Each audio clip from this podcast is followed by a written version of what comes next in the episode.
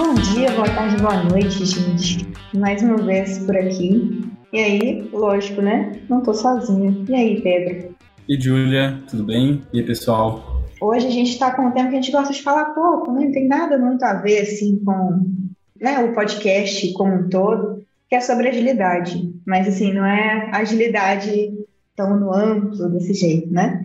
A gente sabe que a busca pela agilidade se tornou meio que a norma nos dias de hoje, né? A gente sempre fala muito aqui sobre como escalar o ágil, desafios de escalar o ágil, e existe todo um caminho para poder bravar e para a gente poder chegar em bons resultados, times estruturados e alcançar a verdadeira eficiência dos negócios. Especialmente quando a gente está falando de organizações muito grandes, com muito tempo aí de trajetória, e a gente entende que frameworks que existem dentro do Agile, eles auxiliam muito a gente a tangibilizar o que foi dito lá no manifesto, lá atrás, mas que eles, e a gente vem falando muito sobre isso, né, que eles precisam ser adaptados para a gente ter até o que realmente importa. E que a gente vem sempre reforçando por aqui, né, que é focar mais na estrutura em si, né, de gerar resultado, do que engessar a forma como a gente faz as atividades muito mais que a gente focar em frameworks que são. A gente, a gente vai evoluindo com, com o tempo, né? A gente quer focar hoje em como que a gente trabalha com pessoas e como que a gente consegue promover a mudança dentro dos times. E para isso, a gente vai falar de ágil em escala, sempre voltando para a eficiência digital, que é o nosso grande foco hoje. Então, quando a gente fala de ágil e ágil em escala, isso ainda faz sentido para esse novo cenário de eficiência digital? Alguma coisa muda nesse novo cenário? E aí, para nos ajudar nessas perguntas, né, e, e a refletir sobre o cenário, a gente está com dois convidados muito especiais aqui da DTI, que têm muito conhecimento de causa, vêm atuando nesse sentido. Eu vou pedir para que vocês se apresentem, por favor. Oi, bom dia, boa tarde, boa noite, todo mundo que estiver ouvindo. Pode qualquer um falar isso? Eu não sei se pode, eu furei a fila e falei. tá liberado, tá liberado. É, tá liberado. Depois que vocês deram um golpe no Vinicius e no Schuster, agora já pode, né? Enfim, eu sou Vinícius, sou Product Designer aqui na, na DTI há três anos. Estou atuando aí com ágil em escala, deve ter um ano e alguma coisinha já, tentando aprender dentro de uma iniciativa específica. Eu sou designer de profissão, tenho uma filha adorável que chama Frida, ela é bem peluda, é um gato, e acho que são alguns dos meus, enfim, curiosidades. Muita gente da DTI vai reconhecer aí pelo nome, pela brincadeira. Acho que hoje eu tô aí fazendo esse papel de liderança de design, tentando levar um pouco disso para essa conversa também de como a gente ajuda a fazer design no meio desse universo de agilismo em escala. E é isso, eu adoro uma boa piadinha, um senso de humor de gosto duvidável. Acho que são as principais características para me identificar. Já participei aqui do podcast algumas vezes, então vocês já devem ter me visto falar bobagem aqui antes também. Ah, a gente quase não notou. Falta uma característica primordial que é o fato de que, na verdade, ninguém te conhece como Vinícius, e isso causa muita confusão dentro da DTI, porque você é o é Jones. É. Daqui em diante a gente pode se referir como Jones, inclusive, então, porque aí todo mundo já sabe agora quem é que tá falando de verdade, porque senão era impossível. Exatamente. Perfeito. Bem-vindo, Jones. O, o, bordão ainda, bom dia, boa tarde, boa noite para todos que estão tá ouvindo. É um prazer estar aqui de novo. Acho que num tema um pouco diferente, né? Da última vez a gente conversou é, com a Vinição e com mais sobre o desenvolvimento de inteligência emocional, que é um tema que eu gosto bastante, mas hoje para um tema que ele é mais dentro da realidade que a gente está trabalhando hoje em dia, que é com agilidade em escala, né? Para quem não conhece, meu nome é Fernando Cascais, tenho um apelido super secreto que não é de onde, o pessoal só me chama de Cascais mesmo. Sou pai de pet, orgulhosamente pai de pet, então não venha me falar que não são meus filhos, porque são. A gente vai Estou aqui na DTI como é, liderança de operação de uma das nossas estruturas, né? E também nesse universo aí do em escala, um trabalho de consultoria forte que a gente tem já perto de dois anos. Pô, bacana, a gente pode fazer um episódio só sobre pets também, então, nesse grupo. Pode me chamar. Podemos, hein? Esse vai ser bom. Ah, vai ser um prazer. Esse aí eu fico feliz em ter dado o golpe. É, vamos lá, né? Antes da gente entrar nas nuances do assunto aqui, vamos dar uma, uma nivelada primeiro. O que, que é né, o, o Agile Scala? Só fazer uma, uma definição bem rapidinho para a galera aí. E fala para nós. Jones Cascais. Cara, eu acho que eu tenho uma explicação boa. Cascais, se você concordar depois, complemente, ou se você achar que eu tô falando bobeira, me corrija. Eu acho que tem um, uma imagem muito clara, assim, quando a gente começa a falar de, é, de ágil em escala que vem à minha mente. É uma imagem que tem três dimensões de agilidade, e quando a gente começa a falar disso, sempre me vem isso à cabeça. Que é a primeira dimensão, que é a do squad ágil, que é você ter um time que funciona bem de forma ágil, segue os seus princípios e consegue fazer um bom trabalho como que você tem vários times desse interagindo entre si, fazendo agilidade. Então, como é que você começa já de alguma forma a escalar a agilidade ali entre eles? E isso cria uma série de dinâmicas específicas, e é onde começam a surgir alguns daqueles frameworks que a Julia até já comentou. E tem uma terceira dimensão, que eu acho que é a mais complexa de todas elas, que é quando você começa a olhar para um agilismo da corporação, que você já saiu da discussão onde você está falando de ágil para falar de um time ou da relação de alguns times, mas você está começando a falar de agilidade que muda a forma como aquela corporação lida com seus problemas, a forma como ela cria suas metas, seus direcionamentos, como é que ela pensa a sua estratégia, até a forma como ela lida com os funcionários que trabalham naquela empresa. É, eu acho que são as três dimensões que tratam esse ágil, e aí tudo isso junto, quando a gente começa a abordar tudo isso numa, vamos falar, num, numa estratégia única, é quando a gente começa a falar de agilidade em escala de verdade. Eu adicionaria um ponto sobre a ótica que o, que o Jones trouxe, concordando plenamente com ela. Eu acho que o Hoje em Escala ele pode ser visto também quando como que eu faço a minha corporação se adaptar ao quão rápido necessário for para o mercado, dado uma demanda, que no final das contas a agilidade é o como eu consigo me adaptar, e não só estou adaptando os meus produtos, e sim a minha corporação como um todo consegue girar para onde o mercado tem a necessidade que ela gire. Acho que esse é, é um grande alvo a ser mirado quando a gente está pensando em ágil escala. É, é, correto dizer que, por exemplo, a aplicação do ágil no nível de equipe, você está limitado ao desempenho daquela única equipe. Então, no ágil em escala, a gente está falando do desempenho da corporação como um todo, conjunto de equipes.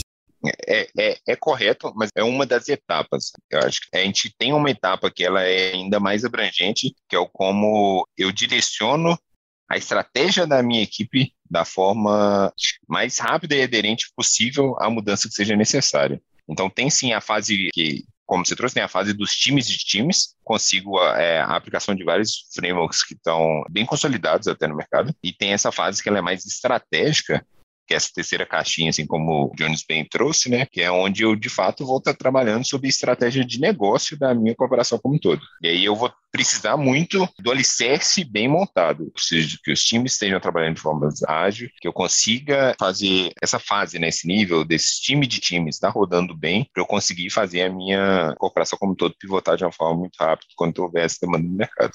Eu acho que tem até uma, um ponto interessante para a gente pensar nesse sentido também, que é quando a gente começa a falar de agilidade em escala, a gente está falando de não só estar limitado pela, pelo desempenho de cada um daqueles times, mas como fazer o desempenho de cada um daqueles times habilitar uma agilidade maior para o todo. Que é uma coisa, por exemplo, que a gente faz muito bem aqui na DTI, que é a gente tem toda a nossa estrutura em rede e a, a, facilidade com que a gente toma decisões né, descentralizadas e coisas do tipo, é um exemplo muito claro de coisas que grandes corporações não conseguem fazer. Então, eu acho que é como é que a gente começa a levar esse método do ágil para dentro dessas corporações, pegando o que tem de força de cada um desses squads, dessas unidades menores, e aí sim conseguindo potencializar entre eles. Então, eu acho que tem um pouco dessa dinâmica de mudar essa relação do que, que era antes um, um limitador, passar a ser muito mais uma, uma potência habilitadora Muito legal. Pois é, e aí até para poder tentar tangibilizar um pouquinho mais, porque vocês exemplificaram super bem, mas é bom quando a gente tem alguns exemplos práticos, né?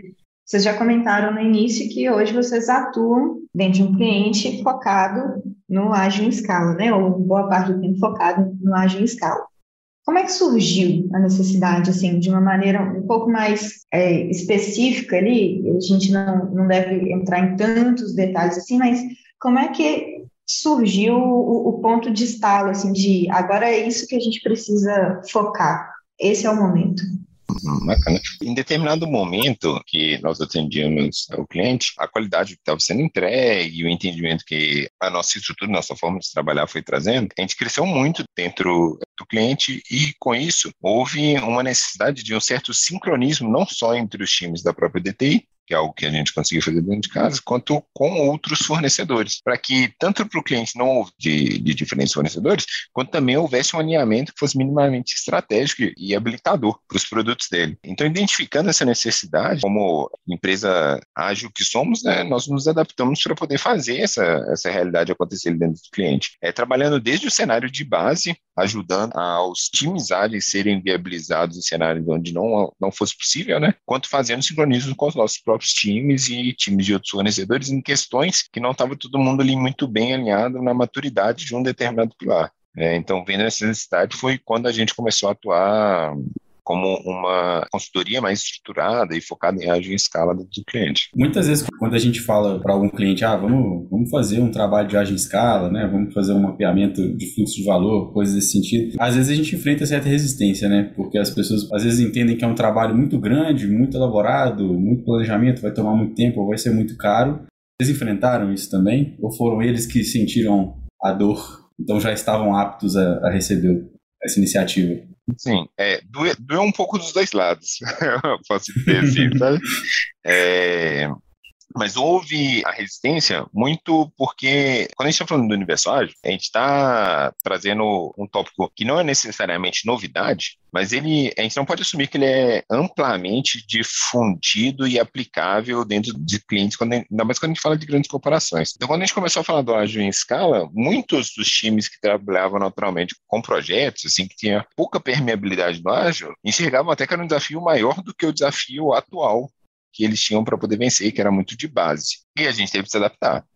Então, foi o primeiro momento que a gente viu que é, o trabalho de um determinado contexto que estimulou o trabalho da agência escala, ele não era uma verdade absoluta da cooperação e a gente teria universos muito distintos ali no, no meio do caminho. E o alinhamento veio do seguinte, ó, você quer ter uma equipe de corrida, não adianta você ter uma Ferrari e dois Fusquinhas para poder correr, porque a velocidade final do revisamento desse carro não vai ser tão bom assim. Se você quer ter desempenho, você vai ter que ter três Ferraris na sua equipe. Você vai ter que ter três veículos que andem na mesma velocidade. Se você tiver um time de três Fuscas e quiser fazer ele trabalhar, trabalhar o ágil em escala antes do ágil ali dentro do squad trabalhar também, você também não vai chegar a esse resultado. E daí a gente se adaptou para melhorar a engine ali, né, da, da, do time que não tinha um desempenho tão, tão grande, viabilizar, porque muitas das vezes não era questão de desempenho do próprio time, mas eram tensões organizacionais muito fortes que tinham ali no meio do caminho, processos muito firmes e bem estabelecidos que não permitiam que a agilidade fosse tão fluida, para a gente ter sucesso a, a, essa operação livre. Só um negócio legal que eu acho que é parte do, do início disso tudo, assim, né, desse desejo por fazer isso, quando a gente se aproxima de um cliente desse, a gente vai transformando, né, essa corporação gradativamente independente da gente estar tá falando de fazer a em escala ou não, eu acho que é, é, super natural da nossa aproximação com os nossos clientes. É, que seja mudar a relação de uma pessoa ou outra que tem com a gente, ou pequenas estruturas que vão existindo. E dentro desse cliente, como a gente foi crescendo e, e ganhando corpo ali dentro, a gente percebeu que a gente tinha chego também num limite da onde a gente conseguia transformar. A gente começou a chegar em algumas barreiras corporativas que precisavam de uma, de uma atuação em outro âmbito ou a gente já não ia mais mudar aquele cenário, né? Então, assim, a própria analogia que o Cascais fez ali da, da Ferrari e do Fusquinha, a gente acelerou os nossos times até onde dava e chegou um ponto onde a gente já não ia mais acelerar eles. A gente poderia até melhorar, inclusive, a nossa relação entre eles, todas essas coisas davam para ser feitas, mas tinham limites, tinham barreiras que eram corporativas, já que não eram mais de de técnica ou de conhecimento ou de estratégia daqueles times. Então a gente teve que começar a olhar para um outro lado, para essas questões de como que esses times se relacionam com metas de uma empresa, como que esses times se relacionam com o direcionamento de uma liderança que não está falando de agilidade às vezes. Então tiveram várias questões aí que a gente está tentando tratar até hoje, está lidando, são dificuldades que a gente precisa entender, que eu acho que motivam muito a necessidade de se falar de, de agilidade em escala. Um complemento rápido, um paradigma que eu acho que é muito difícil de ser quebrado e a gente tem que lidar muito com isso no, no dia a dia quando se quer trabalhar com agilidade de escala, é porque é menos de framework ferramental e mais de cultura que a gente está falando. Porque para poder dar essa mudança, é muito difícil você não fazer uma mudança cultural, é muito difícil você virar a página a utilização de um framework ou, ou qualquer ferramental que você busque, se não houver a mudança cultural é, em conjunto. E ela é primordial para esse trabalho ter sucesso.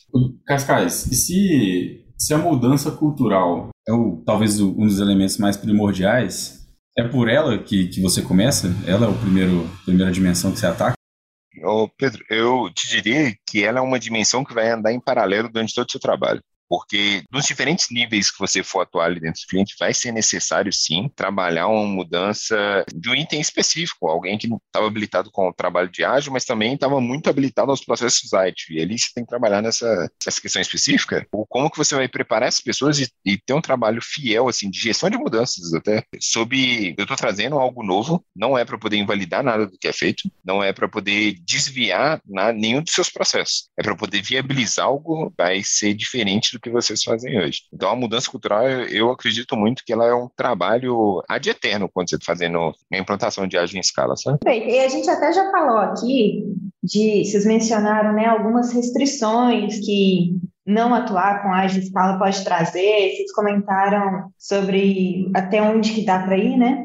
Mas virando a pergunta para o benefício, que é inclusive né, que é a parte que a gente gosta mais, assim, o que é que é esperado como um benefício? O que é esperado como um resultado de uma iniciativa como a em escala?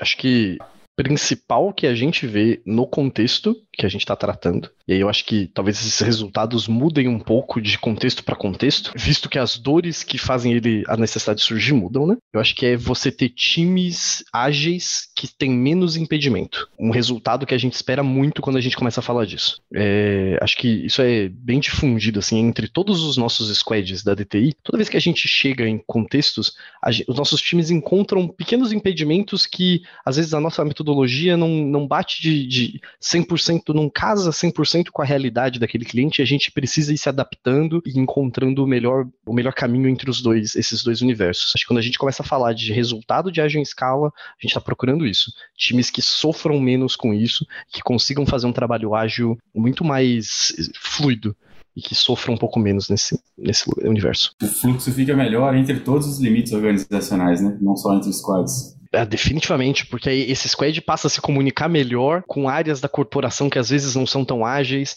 ou aquela área passa a entender que existe um universo ágil dentro de uma corporação que não nasceu ágil. Então ela passa a criar mecanismos, jeitos de lidar, ela passa a ter toda uma relação muito mais saudável com tudo que se trata de agilidade do que ela tinha antes. A fluidez que se tem trabalhando com a escala, é, ela chega a ser em alguns momentos assustadora, assim, do cycle time de alguns times, para quem não está familiarizado, o cycle é o tempo que você tem entre o início e a finalização de uma tarefa, reduzir drasticamente, porque você está tirando ali impedimentos estruturais ou, ou, até forças do próprio mais fluidez para entrega dos times. A partir do momento que vocês sentiram a dor, a necessidade, todo mundo na mesma página que isso precisava ser feito, vocês pararam, sentaram e fizeram um, um grande planejamento ou começaram a fazer de forma mais evolucionária, né? Vamos dizer. É, um, um, planejamento inicial, acho que ele é, ele é muito bem vindo, mas a gente tem que entender que a gente está falando muito sobre ciência em responde.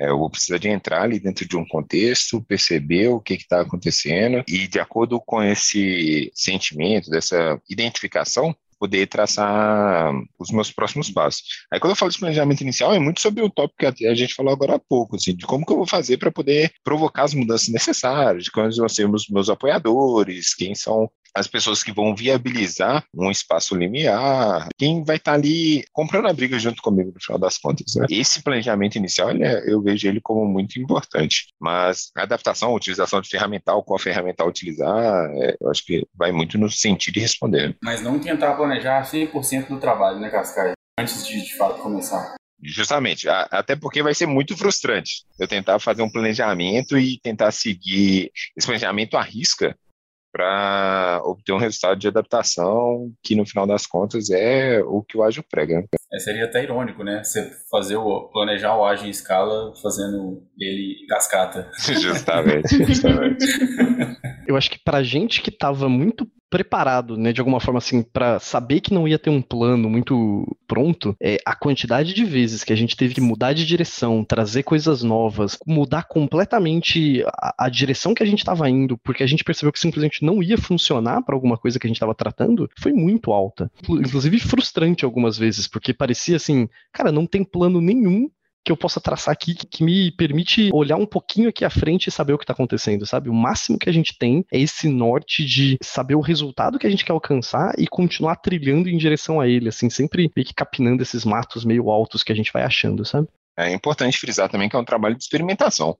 Assim, é. É, você vai ter que experimentar muito, pegar os seus cases de sucesso, se orgulhar deles e também aprender muito sobre os seus cases de fracasso durante esse processo de adaptação da Edge Scala. Porque se você não experimentar, você não vai ter um desenho que seja aderente à sua corporação, no final das contas. Então, é diferente do cliente que a gente for atuar, a gente sabe que vai ter que se adaptar e vai ter que experimentar ali dentro do controle das contas ter um, um resultado que seja reconhecido dentro daquela corporação, que ele funcione para aquela corporação e tenha bons resultados. É, acho que um negócio que ficou aqui na minha cabeça, que o Pedro até comentou, né? Ele perguntou se a gente estava fazendo isso com uma grande revolução ou pequenas evoluções. É, eu acho que o maior lugar que a gente teve que aceitar e tá em paz com isso é que toda pequena evolução, uma revolução dentro da corporação. Uhum. Dói em alguém, dói. Alguém grita de algum lugar falando que não dá, que não vai mudar. Então, assim, é um pouquinho de cada, sabe? Porque vão ter esses pequenos momentos de revolução e que a gente precisa ir trocando e mudando realmente como aquilo funciona, mas as evoluções têm que ser gradativas. Pois é, o Jones, existe um turning point, assim, um marco que a gente fala, nossa, consegui, escalei o ágil dentro da minha organização.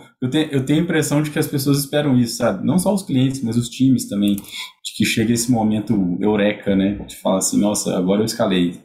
Se tiver, me conta e me diz, porque a gente precisa falar com o pessoal aqui do, do, nosso, do nosso desafio. É, mas eu, eu não acho que tem esse momento, né? A gente brinca, a gente fala muito aqui, tem um monte de apresentação nossa da DTI que tem uma, aquela brincadeira do café com leite, né? De que a gente vai sempre misturando as coisas até o café com leite não dá mais para perceber. Eu acho que o Agile Scala é muito exemplo disso, assim. O que você quer é que esse ágil esteja cada vez mais difundido e misturado ali dentro, no ponto que as pessoas nem percebem mais ele sendo uma questão. Eu acho que não vai ter o ponto onde você percebe que virou ágil. Eu acho que você simplesmente ele para de te incomodar dentro da corporação. Eu acho que tem mais esse lado do que o outro. Ah, esse é o sonho. É isso aí.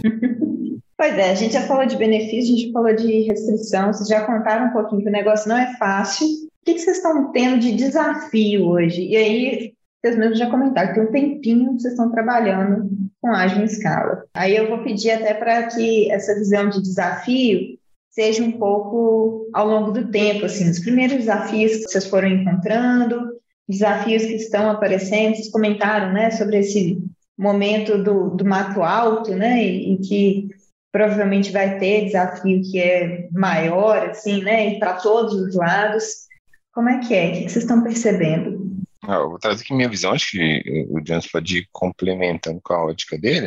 É, para mim, o desafio inicial mais forte que a gente teve no começo desse trabalho, justamente defender ou mostrar para o cliente que ele tem alguns fusquinhas ali no meio da equipe de Ferrari dele, sabe? e que ele vai ter que trabalhar em trabalho de base, por mais que exista assim um asseio do, da escalada desse ágil. Então, esse para mim foi o, o primeiro grande desafio depois foi evoluindo para questões muito mais de como que a gente faz para se adaptar cada vez mais rápido. Eu não sei se o Jones vai concordar, acho que você dar mais exemplos também. Eu acho que esse desafio inicial eu concordo muito, assim, foi realmente onde a gente mais penou ali no começo, mas acho que depois agora que a coisa criou uma cadência, né? A gente vem trabalhando já. O que é o maior desafio para mim é esse sentimento de priorizar alguma coisa. Porque para todo lugar que você olha, tem algum problema que você sabe que você deveria estar tá tentando resolver. É, e que quer que não, somos uma equipe restrita e pequena dentro desse cliente que está atuando exclusivamente nisso. Então, é muito sobre esse desafio de agora que eu tenho essa visão aqui macro, estou olhando de longe, percebendo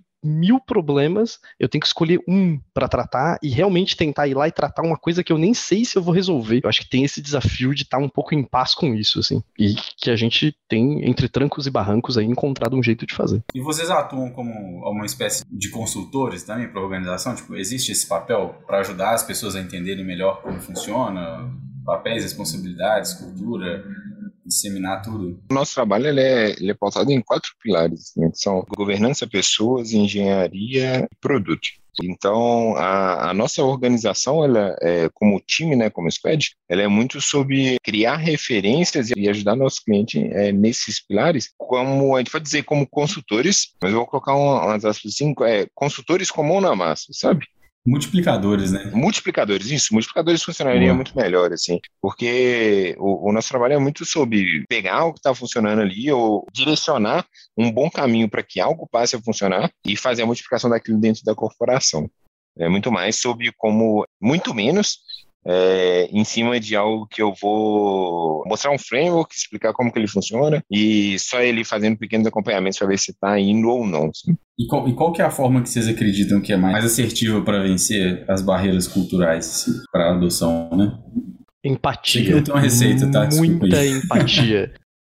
É, tipo assim, eu acho que a gente fala sempre, brinca muito, né, do trabalho de design, sobre empatizar com seus usuários e coisas do tipo. Sim. E eu acho que aqui não foi diferente. Tem uma quantidade absurda de empatia com aquelas pessoas que estão ali no dia a dia, que estavam vindo e fazendo o trabalho delas, sei lá, às vezes há 10, 15, 20 anos na mesma corporação, e aí agora tem, sei lá, quatro malucos falando que eles estão fazendo tudo errado.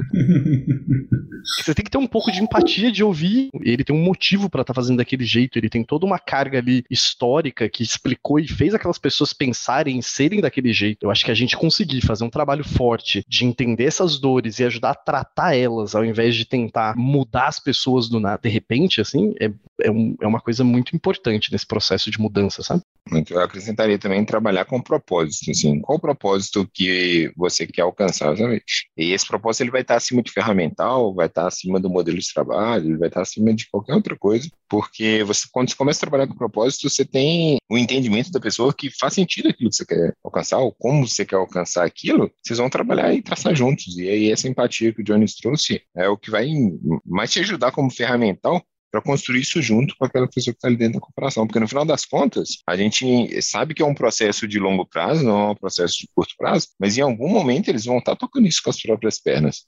Eles têm que ser independentes, tem que ser algo que tenha a cara deles. Então, ter essa empatia e ir construindo junto, mostrar qual é o propósito a ser alcançado, é um ferramental muito forte.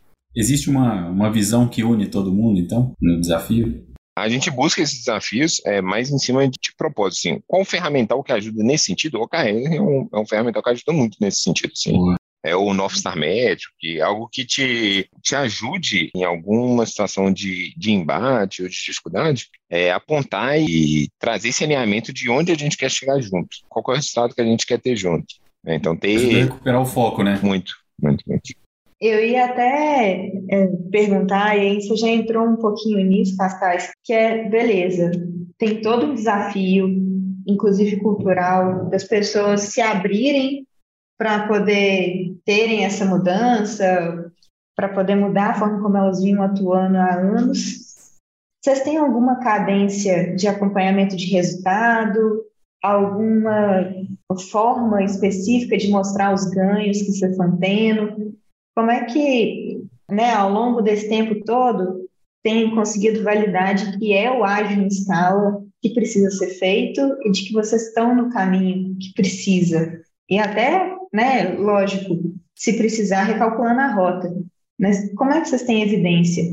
Julia, dá para poder falar que o, o que a gente aprendeu, o que a gente mais usa hoje, são os resultados dos próprios times. Então, eu tiro um pouco o foco, assim, né, da necessidade, ou da força de trabalho, do investimento que seja necessário para o Agir Escala. O, o, resultado que você esperava ter com tal time é X. O resultado que você está começando a ter com, com esse time é Y. E a partir daí eu mostro qual é o potencial do que a gente está trabalhando, sabe? Essa é a, a, a, melhor métrica, assim, ditado antigo, né? Acho que as palavras comovem, exemplos arrastam. Então, quando a gente começa a mostrar ali o, o, o potencial, o que resultado você quer chegar, é muito forte. O que pode estar em questionamento dos nossos ouvintes, né? É que resultado leva tempo.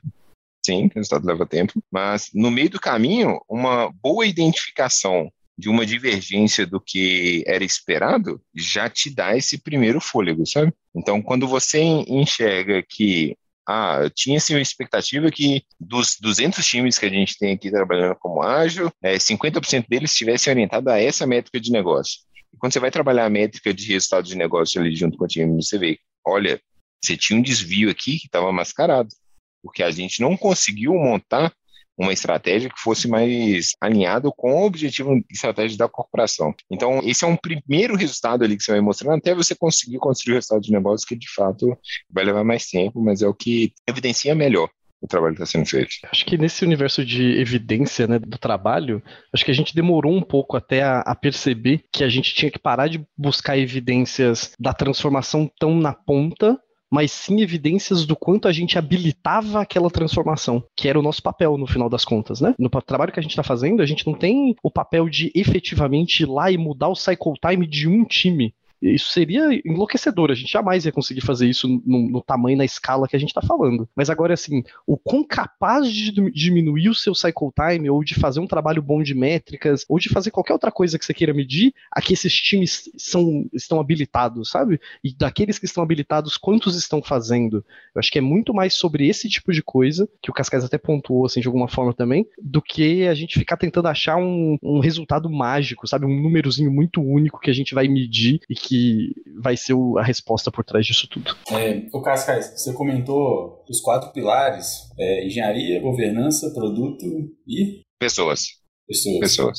O, os três primeiros, eu imagino, eles que dão diretriz para a topologia dos times. É isso, né? Eu tô, por que eu estou fazendo essas perguntas, tá? Porque a minha experiência felizmente ou infelizmente, porque o, o, insucesso também a gente aprende, né? É mais com a tentativa de implementar do que realmente ter, ter conseguido. Inclusive, né, vira e mexe ainda aparece o desejo, né? Em alguns clientes a gente observa. Então, assim, o exemplo mais recente que eu tenho, inclusive, que a gente tinha times já rodando, né, no, no modelo ágil, um conjunto de times que tinha, inclusive, missões muito similares, então parece quase que óbvio quando você bate o olho no fluxo de valor desses times e você fala assim, cara, esses times aqui tinham que estar trabalhando mais reloginho suíço, sabe? Tinha que estar mais encaixado, roadmap compartilhado, não pode estar cada um fazendo o seu. É até um pouco mais fácil de perceber a necessidade lá nesse núcleo. A gente chegou numa topologia que a gente entendeu ser ideal para endereçar esse, esse desafio em comum entre esse grupo de times, né?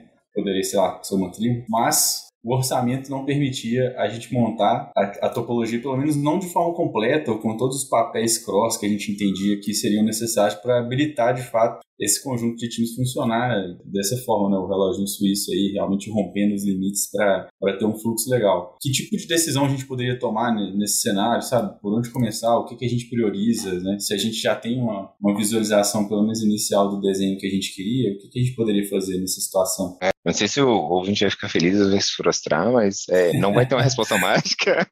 Não tem, não tem, é, nem esperava. Não tem, não.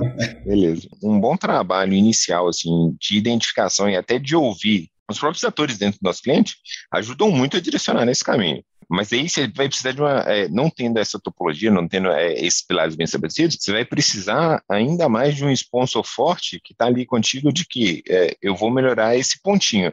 Eu não consigo melhorar todo esse universo. E esse pontinho vai ser o qual o meu time está sentindo mais dor vai ser o qual o meu time não está conseguindo vencer essa barreira sozinho. Isso inviabiliza o ágil escala? Eu acredito que não inviabiliza, pode levar um pouco mais de tempo, dependendo do resultado esperado, mas o, o diagnóstico inicial do trabalho da cooperação, ele vai dizer muito até, porque em alguns momentos você pode achar assim, ah, é um desafio claro aqui de produto, porque todos os times têm desafios de negócio muito claros, estabelecidos, deveriam estar sincronizados, é, mas pode ser um, um, pezinho ali de um change management que dificulta para um time e é mais simples para outro, pode ter um pezinho ali na arquitetura que está segurando mais um tipo de definição ou não viabiliza uma ferramenta que permita o time dar um passo, e você trabalha trabalhando nesses itens que estão doendo mais ali para aqueles times, você tem até mais produtividade, mais resultado do que necessariamente trabalhando ali na, na, em cima de produto. Então, é, o diagnóstico é, inicial vai ajudar muito e escutar o que está doendo ali, o calo dessa galera, e começar o trabalho por ali, eu acho que também faz diferença. É, mas a gente pode complementar aí. É, eu acho que tendo esse diagnóstico, entendendo essas dores e essa topologia ideal que você comentou, Pedro, me parece que o que eu faria é pegar alguma parte dela que a gente consiga e tem orçamento, que nem você falou, né, que era parte do problema aí de não ter orçamento para fazer, tem parte dessa topologia que dá pra gente pôr em prática? Se tiver uma partezinha dela que seja e que seja talvez mais isolada, né, que não dependa tanto desse resto, coloque em prática. Vamos fazer esse pedacinho, vamos aprender o que, que mudar um pedaço daquela topologia já não resolve desse problema. Talvez aí, depois de um tempo, a gente consegue trazer uma outra parte, o pessoal vê uma mudança, aumenta um pouquinho esse orçamento, arruma uma grana, talvez, para fazer isso, percebe né, o resultado daquele pedaço pequeno. À medida que vai vendo valor, né? Exato. E, mas eu acho que mais até interessante que isso é, provavelmente, se você tem uma topologia que parece ideal e não tem a grana para fazer ela, ela não é a sua topologia ideal, né? Ela é a topologia que a gente gostaria só. Uhum. A gente vai ter que achar a topologia ideal. Vamos fazer então o caminhozinho ali, pegar um pedaço daquilo, fazer, melhorar e daqui, sei lá, algum tempo, aí sim, talvez você tenha uma topologia que eu não acho que vai ser ideal, vai ser uma topologia que funciona e que a gente vai estar tá sempre tentando melhorar ela ali em volta dos times, de estrutura mesmo de, de trabalho para essa área. A gente chamar de topologia ideal é até perigoso, né? Porque a gente coloca aquilo num lugar quase que inalcançável, né? Tipo, longe daquilo que a gente consegue fazer com o recurso que a gente tem agora, né? é aquilo, né? Quando a gente tá falando de agilidade, a gente raramente fala de ideal. A gente fala daquilo que a gente quer mudar rápido, que a gente quer testar, que a gente quer implementar para descobrir o que, que não falha. Ficar preso nesse, nesse sentimento de que vai ter essa resposta, eu acho que é o que impede a gente de começar a se mover. É bom ter, a visão é boa, mas. Eu ia colocar só para não deixar o orçamento te impedir de fazer. Porque, assim, é, restrição orçamentária, ela sempre vai existir, seja para a implementação de uma ferramenta que o time acha que é necessário ali para poder um passo, seja para a alocação de todos os profissionais que complementam a visão ideal, a visão é, desejável. Mas trabalhar com essa limitação orçamentária vai te fazer, que nem o, o Jones bem trouxe, né? É enxergar o caminho do time ou da ferramenta ou do framework que você tiver a utilizar que melhor vai fazer realidade dentro daquele contexto. E aí sim, depois de mostrar o resultado, ver se espaço, né? Para essa revisão orçamentária. Pô, bacana, gostei. Eu, eu vim com dúvida e voltei para casa, né? Não sei se. Agora é comigo. Eu quero saber se vai gerar algum resultado depois. É, a gente vai ter que fazer um outro episódio. Vamos ter que medir. Eu, eu contando o que, que deu depois de todas essas dúvidas aí. Boa. A gente até tinha colocado aqui uma última pergunta, que era sobre o primeiro passo, enfim, a gente sempre costuma fazer para poder ajudar as pessoas a começarem né, por algum lugar. Mas acho que essa última resposta que vocês deram é exatamente dentro do tópico, né? Assim, tem restrição, precisa começar, o que que faz? Então, acho que está super respondido. É isso, é para eu sair do lugar, temos... entendeu, Júlia? Não é para eu ficar parado, pois né? É, a gente desenho. aprende. É, tá achando que a gente vem aqui só fazer umas perguntas e tal? Não, a gente aprende também, olha. É isso. É, é para poder Muito. aplicar na prática. Com certeza. Exatamente. É, acho que temos um episódio, né? Um temos mais um, com certeza. Adorei o papo, cara. Muito obrigado, Jones e Cascais. São feras mesmo. E se os ouvintes aí quiserem fazer mais perguntas, né? Além das, das 15 que eu fiz aqui, é, manda pra gente em qualquer canal aí que a gente, a gente procura eles, né, Julia? E aí a gente coloca as respostas Exatamente. deles nos nossos conteúdos. É a gente pede para eles entrarem lá na, e responder as caixinhas lá no arroba os agilistas, né? No Isso. Instagram. E também a gente está presente no LinkedIn, dá para poder mandar e-mail para a gente no usagilistas.dtidigital.com.br. Enfim, conversa Se precisar, a, gente, a gente traz eles de novo. Exatamente, com certeza. É. Já vamos deixar o convite já de, de antemão, né? Acho que é melhor. É isso. gente, muitíssimo obrigada. Foi excelente. Beleza, galera. Obrigado. Valeu, pessoal. Muito obrigado pelo convite e pela, pela conversa. Obrigado a vocês. Foi uma conversa super agradável e precisando também de novo. Combinado. Bom demais. Valeu, gente. Até mais, gente.